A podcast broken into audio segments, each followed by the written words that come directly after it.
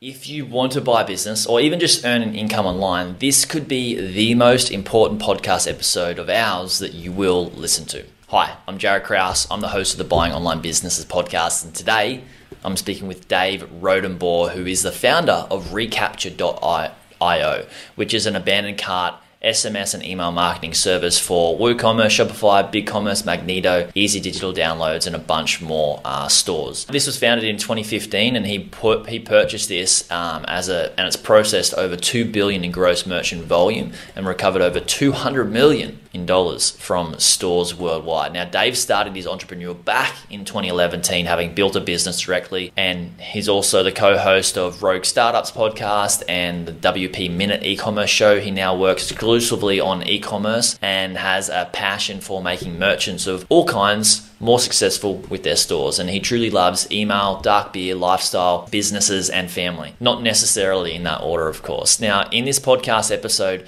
Dave and I spoke about the mistake he made when he bought his first website business and what you can learn from it. We also talk about brand dependency in a business and what that can mean when you want to purchase a business and or sell a business. But one key discussion that Dave and I had was on risk versus opportunity. Dave believes it's good to buy a business based on opportunity more so than risk, and I'm quite the opposite. I think risk versus opportunity and really depends on what seat you sit in and how much experience you have in online business. And we talk about this as more of a debate and it's more of a discussion. We talk about which one is better and why. So I think this is a very valuable discussion to just sit in on and listen to. Then Dave and I talk about long term games with long term people. What happens to people who actually rush? And we talk about, I share an example on how to put time on your side rather than against you, which is what most people do, putting time against themselves and it squashes their growth and they run away and try to chase the shiny object syndrome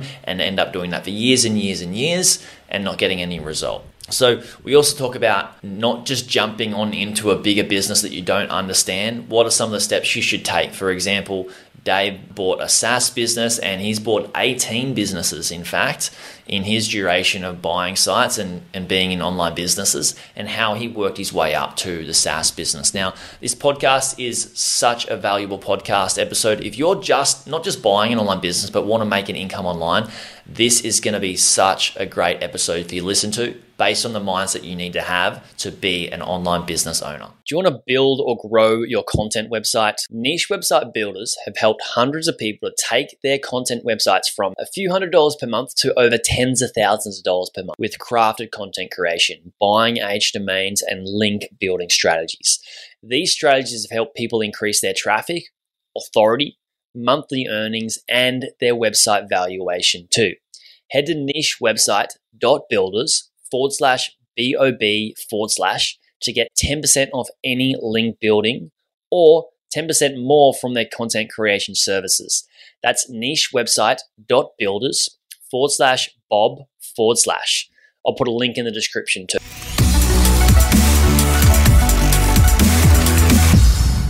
Dave, welcome back to the Buying Online Businesses podcast. Thank you so much for having me here, Jaryd. Uh, I'm so glad to be back. The last conversation was a hell of a lot of fun, and I'm looking forward to this one. It was. It was. In fact, if you guys haven't checked that out, that's episode number 175. Uh, time of recording, it went live one hour ago today, time of recording, and I wanted to get Dave back on to dive into some of the stuff that you talked about.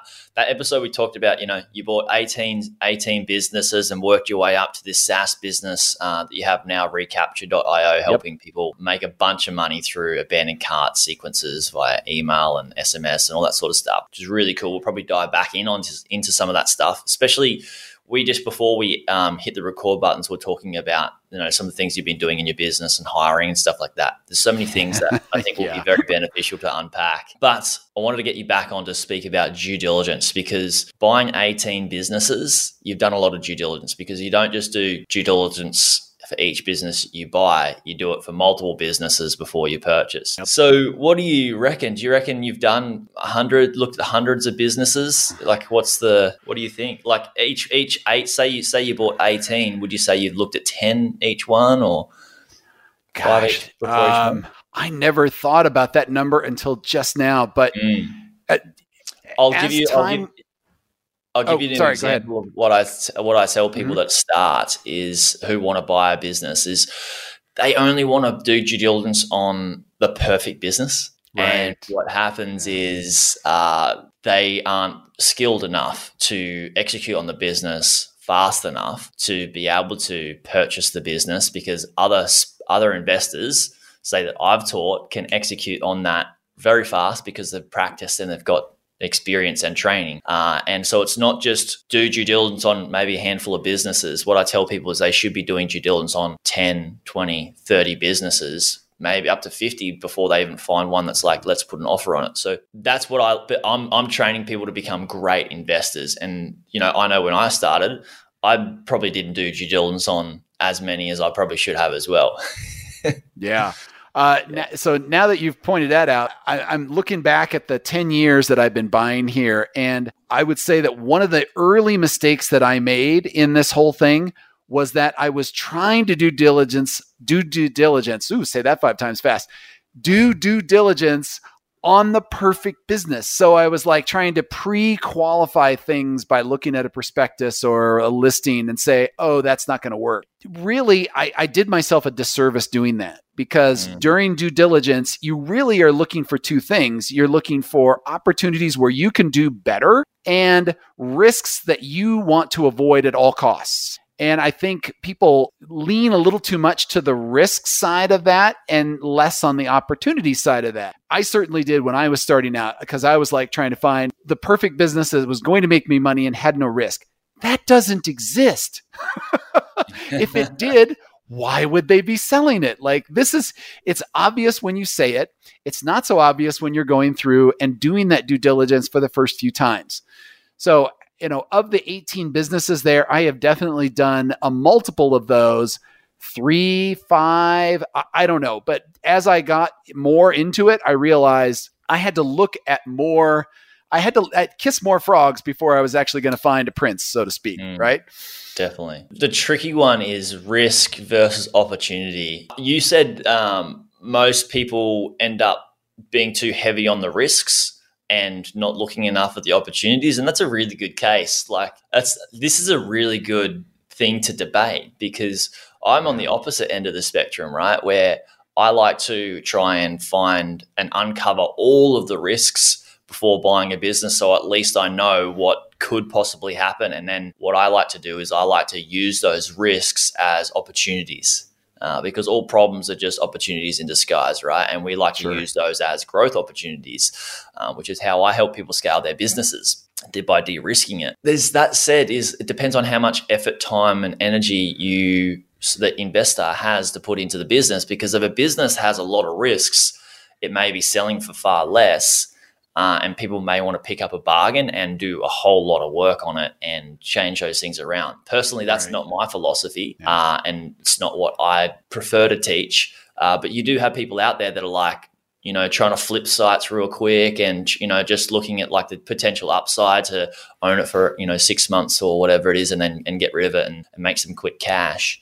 Uh, what do you think about the risk versus the op- opportunity sort of side there? Because it's such a good discussion. Oh yeah, I, I, mean, Ridley, this is the core of due diligence, in, mm. in my opinion, to understand these two. And I would say that uh, there are really two kinds of risks. There are, well, let's call them controllable risks, and then there are risks that are just literally out of your hands. So I can give you an example of one of the th- businesses that I bought. So there was a risk that I didn't identify during the time that I was purchasing this business. So this business was a notification business for students at a university about waitlists uh, opening up for certain classes. So there was this guy, he wrote this app, and basically the the university didn't have a very sophisticated registration system and it would put you on a wait list but it wouldn't tell you when there was an opening in the class. So he saw that hole built a system out of python and mm-hmm. and figured that he could add a little sms and twilio and and you know send these notifications.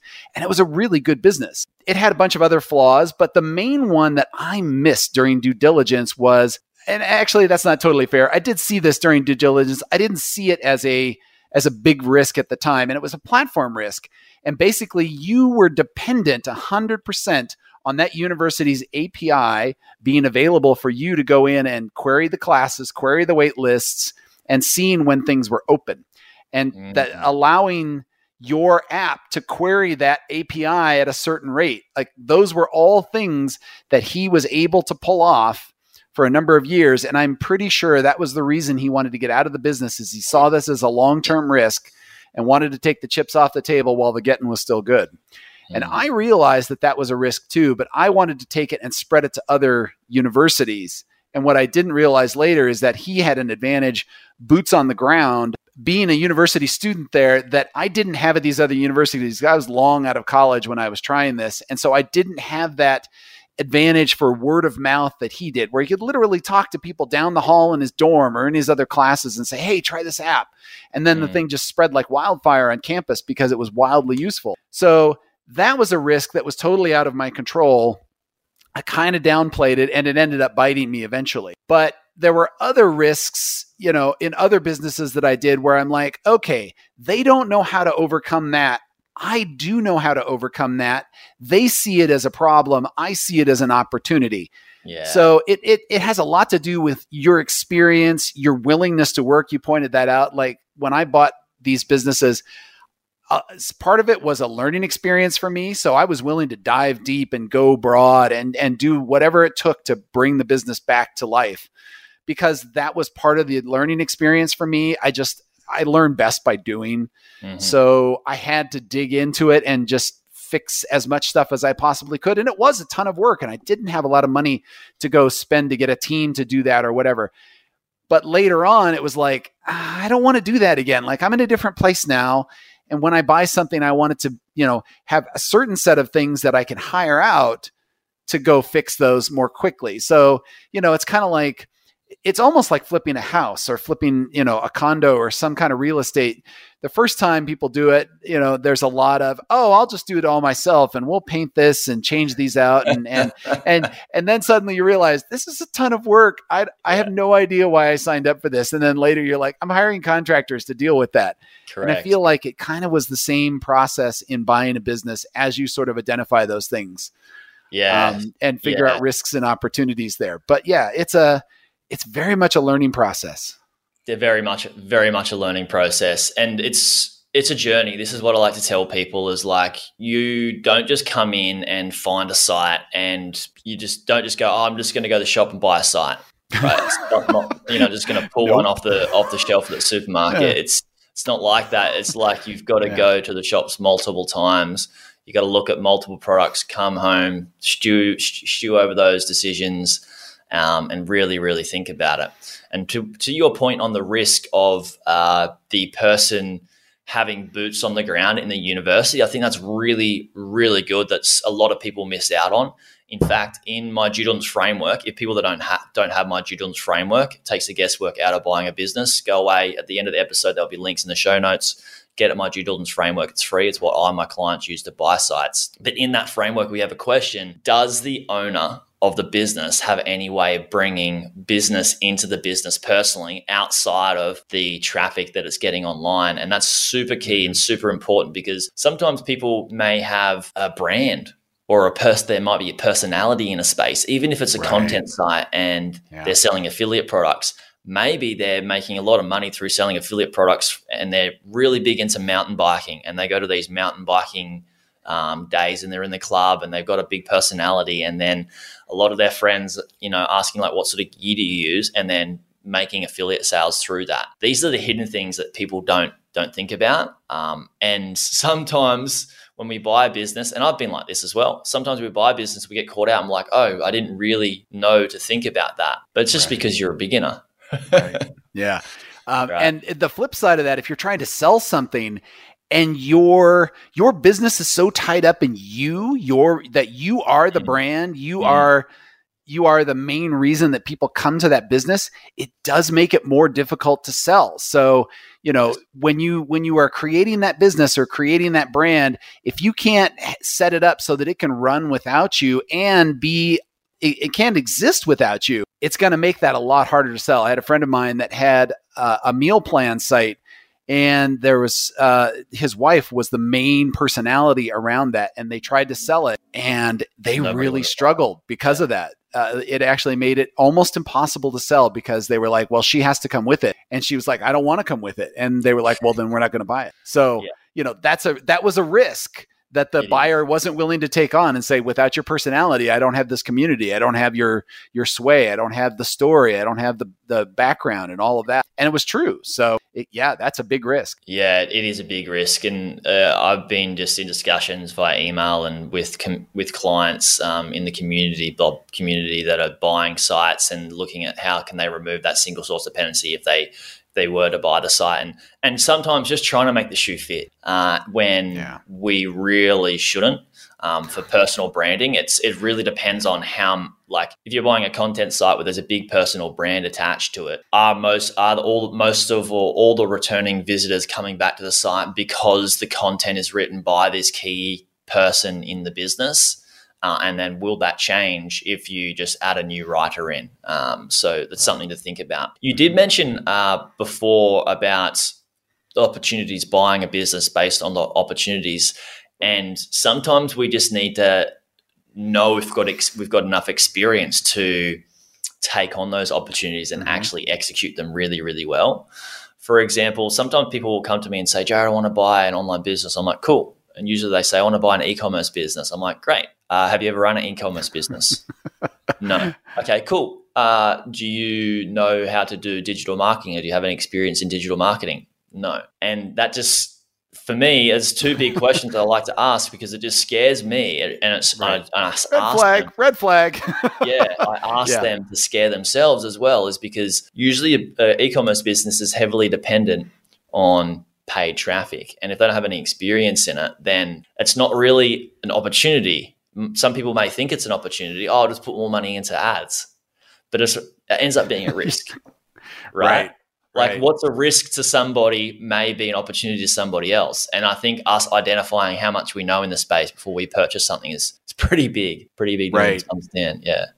And I, there's another component to that too. Like, I think if you wanted to learn an e commerce business and you bought something that was like small five figures and wanted to just try it out, like, okay, the stakes are low enough. That's cool. Like go learn that that way. But if you're going to go like get an SBA loan for a seven figure bi- e-commerce mm-hmm. business that's been around for a while and you're just going to wing it, that's a recipe for disaster. that's a recipe for personal bankruptcy at that point. I would not recommend that. So, you know, I think it can, you can use that. Like, it's okay if you want to learn those things. I learned how to market by buying smaller business mm-hmm. to do mm-hmm. marketing with smaller business. I honed my sales skills. I didn't have those things, but I was also only risking like less than $10,000 at a time. So if it all dried up and went away, my wife and I agreed, look, that's fine learning experience didn't ruin us financially we can move on and do something else. Like that's okay. But yeah six figures seven figures uh...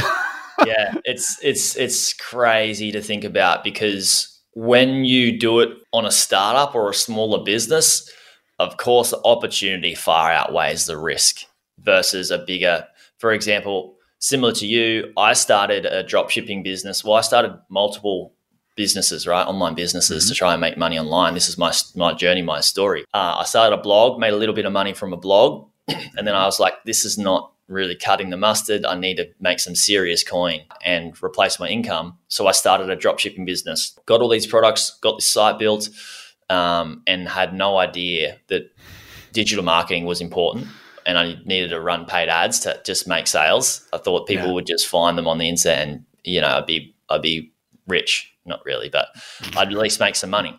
So I had to learn marketing on an opportunity business, which is a startup, and cut my teeth on that. And I think that's a really good good take that you've said, Dave, is learning on something that that is a bigger opportunity than it is a risk. For example, buying a business, seven figure e-commerce business and never running an e-commerce business and not knowing I mean, you can hire somebody at that stage to run the ads, but you'd want to have real proof that they've got experience in that particular niche with that type of product and that type of audience that they're targeting. So I think you're bang on with that. Yeah. I mean, there's a ton of risk that's involved when you don't have the experience running the thing. It's really hard for you to evaluate people as to whether they're good or not because there's a lot of flowery language and BS that they can, you know, amaze you with during an interview. And then when the rubber hits the road, you're like, wait a minute, how come my conversion rate's so low? They're like, blah, blah, blah, blah, blah. I don't know. We'll figure it out. Like, and then you burn another $10,000 and you're like, mm-hmm. it's not going up. And they're like, blah, blah, blah, blah, blah.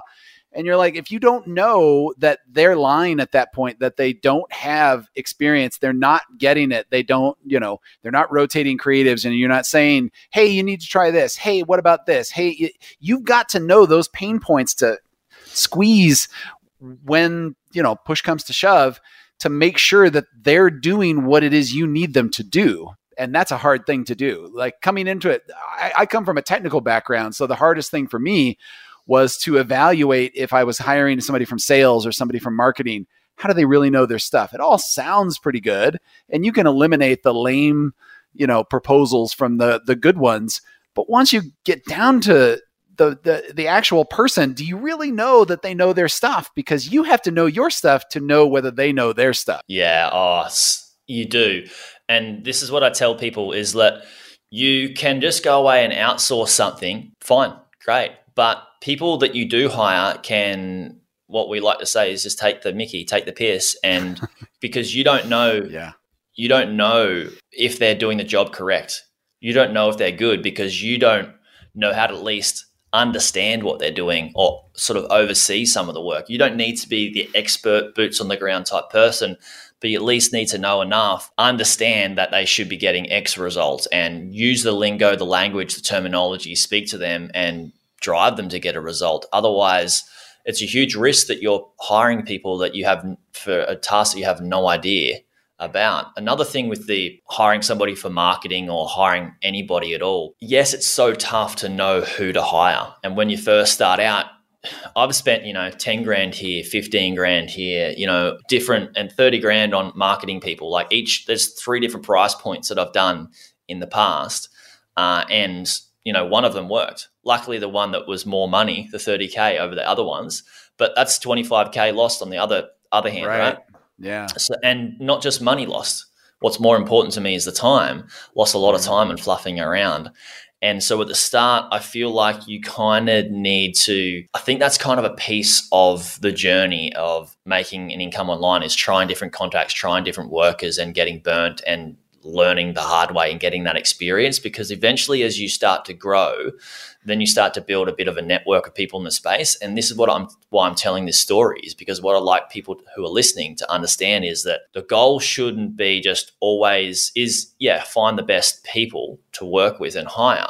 But how you get there is in my opinion through network and building and the and the route to that and the road to that is building a good network of people that can refer you people that they've used and they trust so for me, when I bring people in um, and I work with people, it's somebody that I've I've got a referral from. Even with my health and anything, it's you know I'm not just going to Google somebody and go I'll try this person out. I'm going right. to ask for a referral from somebody I know that is in that space that I trust. Have you found that in your space in you know um, in the sort of SaaS world that you know you you try to you've built a network and you tap into that when you go to work and use people? Oh, 100 thousand million percent. I mean, I cannot agree with that statement more if it was humanly possible. Um, you know, there were so in the SaaS world, there's uh, this particular conference called MicroConf. And when MicroConf was first, I was around when the very first one happened in 2011. And it was like one of those amazing events where I suddenly found my people. Like I found the other builders of businesses just like this. And every single year I went back to that conference and I made more friends, cultivated relationships, learned more tactics, understood what other people were doing in their own businesses. And eventually that turned into like long-term relationships to where, you know, mastermind groups were formed and we've got um, you know, biannual retreats that we do at this point mm. uh, with other founders that are kind of doing the same things. And these people, you know, we're in a Slack channel and we're constantly bouncing stuff off of each other and doing updates so everybody's staying up to uh, up to speed on what's going on at the same time everybody gets to ask questions of you know this very trusted network this was not something that developed overnight and i cannot quantify the value that these people bring to my business mm. or to my life but i can tell you that it's huge it's massive um, I would not be where I am today without that network. You know, when somebody says, some saying like, "Oh, your your network is your net worth," they are not lying about that. The, the more people that you know that can benefit you and that you can benefit them. It's a two way relationship. It can't just mm. be one way because nobody wants to be around a leech, right? Correct. There's a reason that they are, you know, in the the warmest parts of the swamp. That mm-hmm. you you have to provide that value as well. So that means it's on you to, you know, go out, learn stuff, be interesting, do speaking opportunities. That's the thing that sort of helped me build up my network because people were like, oh, he's kind of interesting. I want to get to know that guy. And then I would use that as a way to intro other people that I wanted to get to know. And then yeah. we would exchange information and ideas. And that that turned into a, a really big deal. So yeah, you cannot understate that network effect there. Oh, it's so good. And I want to put a cherry on the top of what you've just said here, Dave uh, and what we're discussing is that there's a really good book um, or there's a really good podcast. It's I think it's called How to Get Rich by Naval Ravikant. Mm, and yeah. what, I hope I, my pronunci- pronunciation of his name was correct. Uh, but in that, he says you should be playing long term games with long term people. And I feel that people that try to turn to the internet to make money, I was one of them. And I was in this position and this state of mind that I need to make money as fast as I possibly can, and I don't have time for long term stuff. I've just got to. I've just. I just want to replace my income and earn an income online, and I want to do it fast. I want, and I wanted it two years ago. yeah.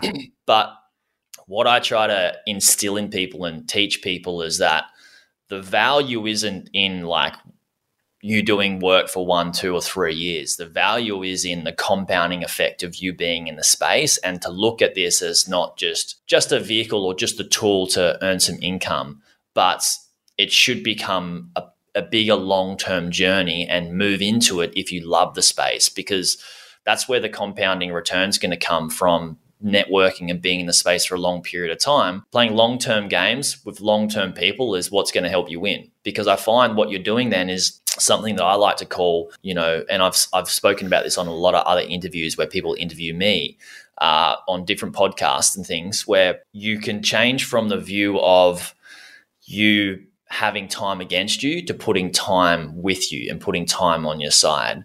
When you are trying to achieve a goal really, really fast, you put time against you. And what happens is you try to do it really fast, you piece things together, um, and you're not in the best proper state of mind because you're coming from a place of fear and a place of lack. And mm-hmm. when you do that, you become stressed. And when you try to make decisions when you're stressed, you don't make the best decisions and you drop the ball more times than you want to hold on to it. Right. the opposite side, if you put your longer, if you put your um, journey out longer, say over a five to 10 year period, you can relax. You can have a better time. You can make better decisions because you're less stressed, and you're not trying to you're not trying to put time on you or time against you. You flip it around just to say, "Hey, time is on my side," and then the longer that I am in on this journey, the better results I'm going to get. And I think that's something really important for people to understand. Yeah when when you were saying all of that, something came to mind: fast burn, fast churn. Mm-hmm. So the faster you're trying to do something and, and make it happen, it's more likely the faster it's going to fizzle out because mm-hmm. it, this is all a marathon. It's not a sprint. I mean, you can make it a sprint, but you're going to find that you have to keep doing more and more sprints, and that's that's unsustainable in the long t- in the long term. You just can't do that. So the more you can build up something and leverage that over time means that you're going to have more success, you know, in the long run. Yeah, I love it. I love it. Fast burn, fast churn. And this is the way that I would look at it at people that come into the space uh, and try to buy a site is they try to just go real fast and they just burn themselves out. If they can't find a site within three months, they're like, this is this is crap. Like this yeah. doesn't work. This vehicle doesn't work. Whereas you see people that stay six months to 12 months to 18 months, they buy a business, they get a result, their life is better, faster, actually. Yeah. In fact, than the person who came in for three months and they're on to the next shiny object syndrome trying to find, you know, where's the, where, how do I make the money? How do I make the money real quick? How do I replace my income in like this? Like all these marketers are telling me that I can do it in 20 days and whatnot for me, it took me it probably took me three to six months to find my first business, and then and then after that one, it took me took me even longer, and then longer the third one, and now as I go through buying more businesses, I've just got myself a longer time frame and a horizon for you, what does it look like when you first started? Were you similar? Were you trying to buy a site as quickly as you could, or were you a bit smarter than me at the start and and had a bit had a bit more time? I love you're giving me so much credit. Uh, no, I I was so impatient all I, you know, it's like I had this wad of cash burning in my pocket, and I'm like, I gotta buy something right now. Yeah. And so, you know, fortunately, I did have this other guy who had some experience to kind of advise me. But even so, like both of us were still relatively new. He had more, probably about three years experience compared to my zero at that point. Mm. But even then, you know that three years experience in that space isn't a ton if you're like getting and buying businesses. And I think he only had like two or three businesses, maybe four at that point. Mm. And of course, over time, he started churning through those businesses and upgraded to other businesses. Uh, and as a data point to your previous thing there, uh, my last business for Recapture, it took me 18 months of going through businesses and due diligence to find the right one. So I am right. so glad that I waited. It was absolutely worth every painstaking moment, but I'll tell you, those 18 months sucked. Yeah.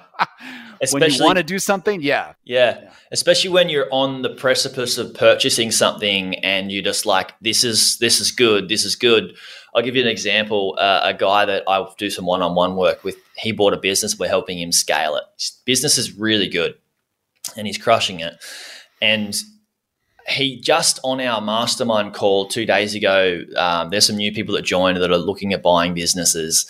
Um, and they're like, you know, you know, tr- wanting to do it real fast. Obviously, uh, we're trying to slow them down, um, much to them disliking it. But he came up with his story and said, "Look, I was this close to buying a business with a broker. Um, he got his offer price locked in, and he just had to wait 20 days until some extra money came in because this is a mid six figure content site deal. Just had to wait a little bit longer, like 20 days, three weeks or something, to to get that extra money to just be able to pay it. He said, "I'll give you all cash." Anyway, the deal fell through, and he wanted the business. Um, it was the good. It was a good business and it didn't end up happening. That was the best thing that could have happened not in the time for him. He's like, oh, it's so frustrating, you know, so oh, close. Oh, yeah. Finally got close to buying a business, and it was not his fault at all. Um, mm. You know, he could have got the he could have got the deal, uh, but in hindsight, and what he said, and we were talking about on the call the other day, is like it's the best thing that could have happened, and he, he's glad it happened to him because then he bought an even better business. So sometimes when we like mm. we're so close to buying one, and all the things just don't don't work out, it's okay. You can try and make the shoe fit and then butcher it, but sometimes it's just not the right thing and it's yeah. worth waiting for the right one. We were just talking about it before, before we hit the record buttons, right? You had been looking for somebody to hire, a, a key person in your business to hire for multiple, multiple months, more than you would have liked to wait. But I'm going to ask you now was it worth the wait to find this person? It appears to be absolutely worth the wait. And hmm. yeah, we were looking for, uh, I'm now doing the math in my head. It was closer to nine months than wow. seven months. I mean, I, both of those are very long numbers to be waiting for one person in one position. Has a Correct. whole lot of interviews. And I'll tell you, we were so close. But, you know, Derek Sivers uh, on his blog, he has a really great post that I always go back to and refer when it when it comes to like working with people. If it's not a hell yes, it's a no. And I don't care whether it's people that you work with, features you want to build, a business you want to buy. If it's not a hell yes, it's a no. You need it to be a hell yes. That's what makes it sustainable in the long run. Mm-hmm. And I kept talking with my tech lead and he has read the same article and he knew about this as well and and we kept asking ourselves that question every time is he a hell yes and we honestly had to keep answering uh, if, and if you can't say hell yes it's a no and you know it was frustrating to both of us because we're like oh god we have to interview more. This sucks. Yeah. But it was worth it. It was truly worth it because we found somebody that really when we got to a hell yes i had to hold back like hard from totally fanboying on this guy because he was that good. Like i was so excited to get him hired and get him in. Yeah. This is a great this is a great quote to use for a due diligence on a business. And thanks so much for sharing. Yeah. I, have heard it before where sometimes people say if it's not a hell yes, it's a hell no. That's just so beautiful because if it doesn't tick all the boxes, then you're, tr- you're just trying to make the shoe fit. And when we try to make the shoe fit, we can buy this business and it can just make our life harder like it can do the opposite of what our actual goal was, right? I've done this with people that I've hired before, brought them into the business and trained them up. Training took longer.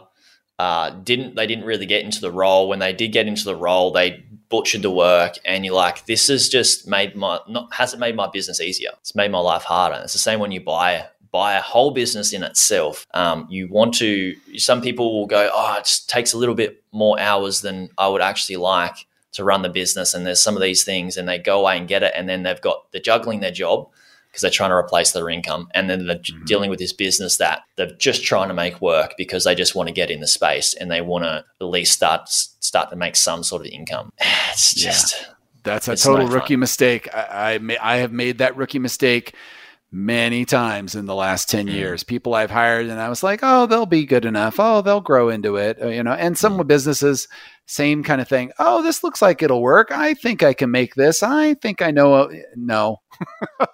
You, you, can talk yourself into a lot of stuff can. that isn't true. You really have to be brutally honest with yourself. Is this really a hell yes? Because if it's not it's a no.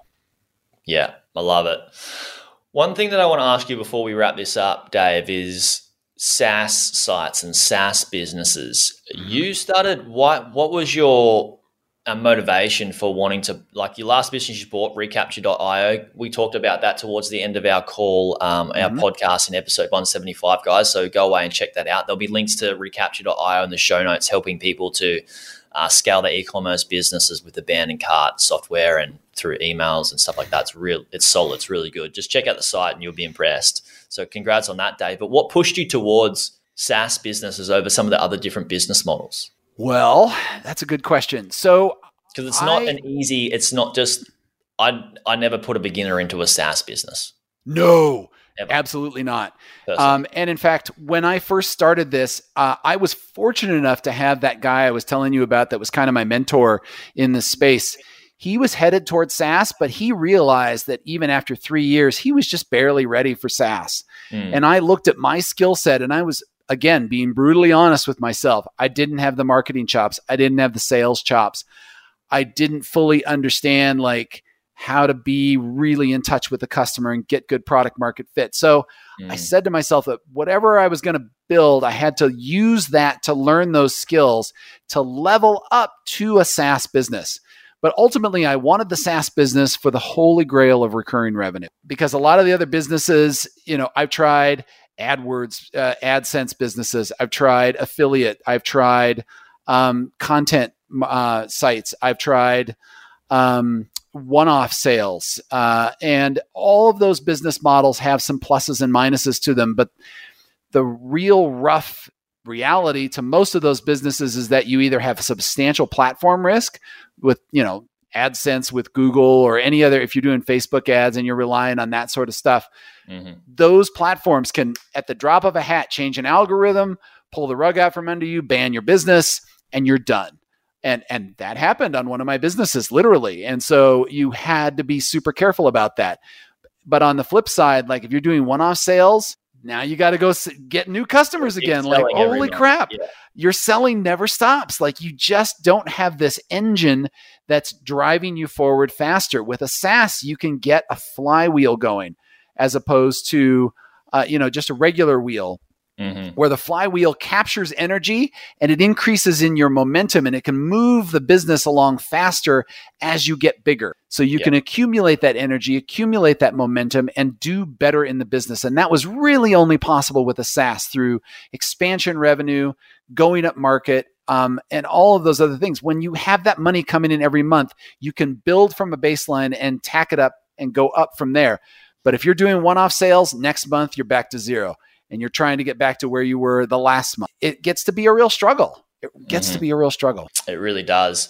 I actually did one time sales um, for this Bob business at one stage when I first started. I just did one time sales, teaching the course one to one. Then it just got I got I got too busy, got too many clients, got sick, and then changed it to the membership model. And it's the best thing I've done, not just for me, but for everybody else, because people are getting great results um, and I can actually help more people at at more scale rather than I had a bottleneck there. And it was a doing one time sales is really, really tough. And then when you look at, you know, different sites um, that have platform risk, you're putting a decent amount of money into, into risk there. But at the same time, for those who are new, I'm I'm not recommending them to go into SaaS. Like you worked your way up to it, and so did your mentor. And I think it's something that's really important to do so because you don't just want to put too much on the table and not have the experience to know what to do with it. So, where would you people suggest people start, Dave? You like what sort of small online business would you suggest them get into? start off? Well, uh, there's definitely a wide variety of, of ways to start. So the, the method that you're talking about, not just jumping straight up to SaaS, I've heard it called the stair step method. So you pick a, a, a, lower risk business, learn something about that, and then move up to a slightly higher risk business, mm-hmm. and then eventually up to SaaS, which is one of the definitely the higher risk of all of those. And it's also the hardest to run and the hardest to manage, the hardest to market, the hardest to sell. So you could start really low. I mean, y- you could go as low as just a straight up services business. So you could do like you're going to market yourself in email marketing. Hmm. So you could say, I'm going to sell my services as an email marketing consultant. That would be step one. And then you could turn that experience, once you've gained some experience there, you can turn that into some content and start selling that content. So you could say, hey, join my membership here and I'll give you all the secrets of email marketing. And then from that, now you've got you've got an audience, you've got some experience, and now you can turn around and maybe figure out, well, what are the pains of that audience? And maybe I can build them a micro SaaS that solves one pain that they have. Mm. And then from that, you can learn from that audience and figure out, oh, well, that micro SaaS is good, but what they really want is this to get to this over here and expand that that vision and that platform to solve that for them. But this is all done organically and it's all done in one area of expertise. So you can stair step in a lot of different ways. That was just one example. I mean, I, I don't want to constrain you and say you have to do this yeah. because you could just go straight up selling content. You could do ebooks. Um, you could do affiliate stuff and promote somebody else's product to learn about that space and get into e-commerce. Like there's a million different ways to go about this but you got to start where you are. If you don't know about e-commerce, saying I'm going to run a seven-figure e-commerce store is a fantasy. It's it an absolute fantasy. fantasy. You yeah. have to learn what are the ins and outs of doing that. What happens when you want to do the drop shipping model versus holding inventory? What's a uh. good conversion rate? Yeah. What about my paid advertising? What are good conversion rates on those ads? And how much, you know, how much can I spend on the ads to profitably get my product out the door? Like those are all questions you have to learn. You will not learn those on day one. And so you've got to find yeah. a way to figure that stuff out. Yeah, you won't learn it on day one, and you won't learn. You will not learn it all on business one either, which is no. I think a big big thing to understand. There was yeah. a guy that I got on Cody. Uh, it was a couple of episodes ago now, probably about the one sixty ish episode, and he uh, bought a six figure e commerce business, and it and he didn't know what he was doing through due diligence. Didn't get help through due diligence uh, and ended up buying Lemon. Yeah. Ouch. It's some, and he's a smart guy as well. You know, highly educated. You'd think you know he knows what he's doing, um, but still, like this, this isn't just a, a, game to just throw it all in um, because you can really get taken advantage of. So start small. So, Dave, thank you so much for coming on. I really do appreciate it. I'm going to send people to recapture.io. Is there anywhere else that people can go away and check out more about what you're up to? Yeah, sure. If you are, are, interested in some really lame social media posts, uh, you can come follow me on Twitter at Dave Rodenbaugh. Stuff like that. yeah, I, I, post some occasionally interesting stuff there, and uh, mostly just like dumb memes. So yeah. All right. There'll be a link to the Twitter, his Twitter handle in the show notes as well. Thank you for everybody who is listening. If you are looking to get into online business in general, not just buy a site, I think this is a, such a valuable episode to listen to again. And if you know somebody else that's looking to go away and get into online business, do them a massive favor and share this podcast episode with them. There's so many golden nuggets that Dave and I were able to share throughout our conversation. Also, if you want to buy a site, don't risk it. Get my diligence framework. It's free it's what I and my clients use to buy sites. There'll be a link in the description. Go away and get it um, and save yourself a whole lot of hassle. Thanks again, Dave. Thank you, Jaryd.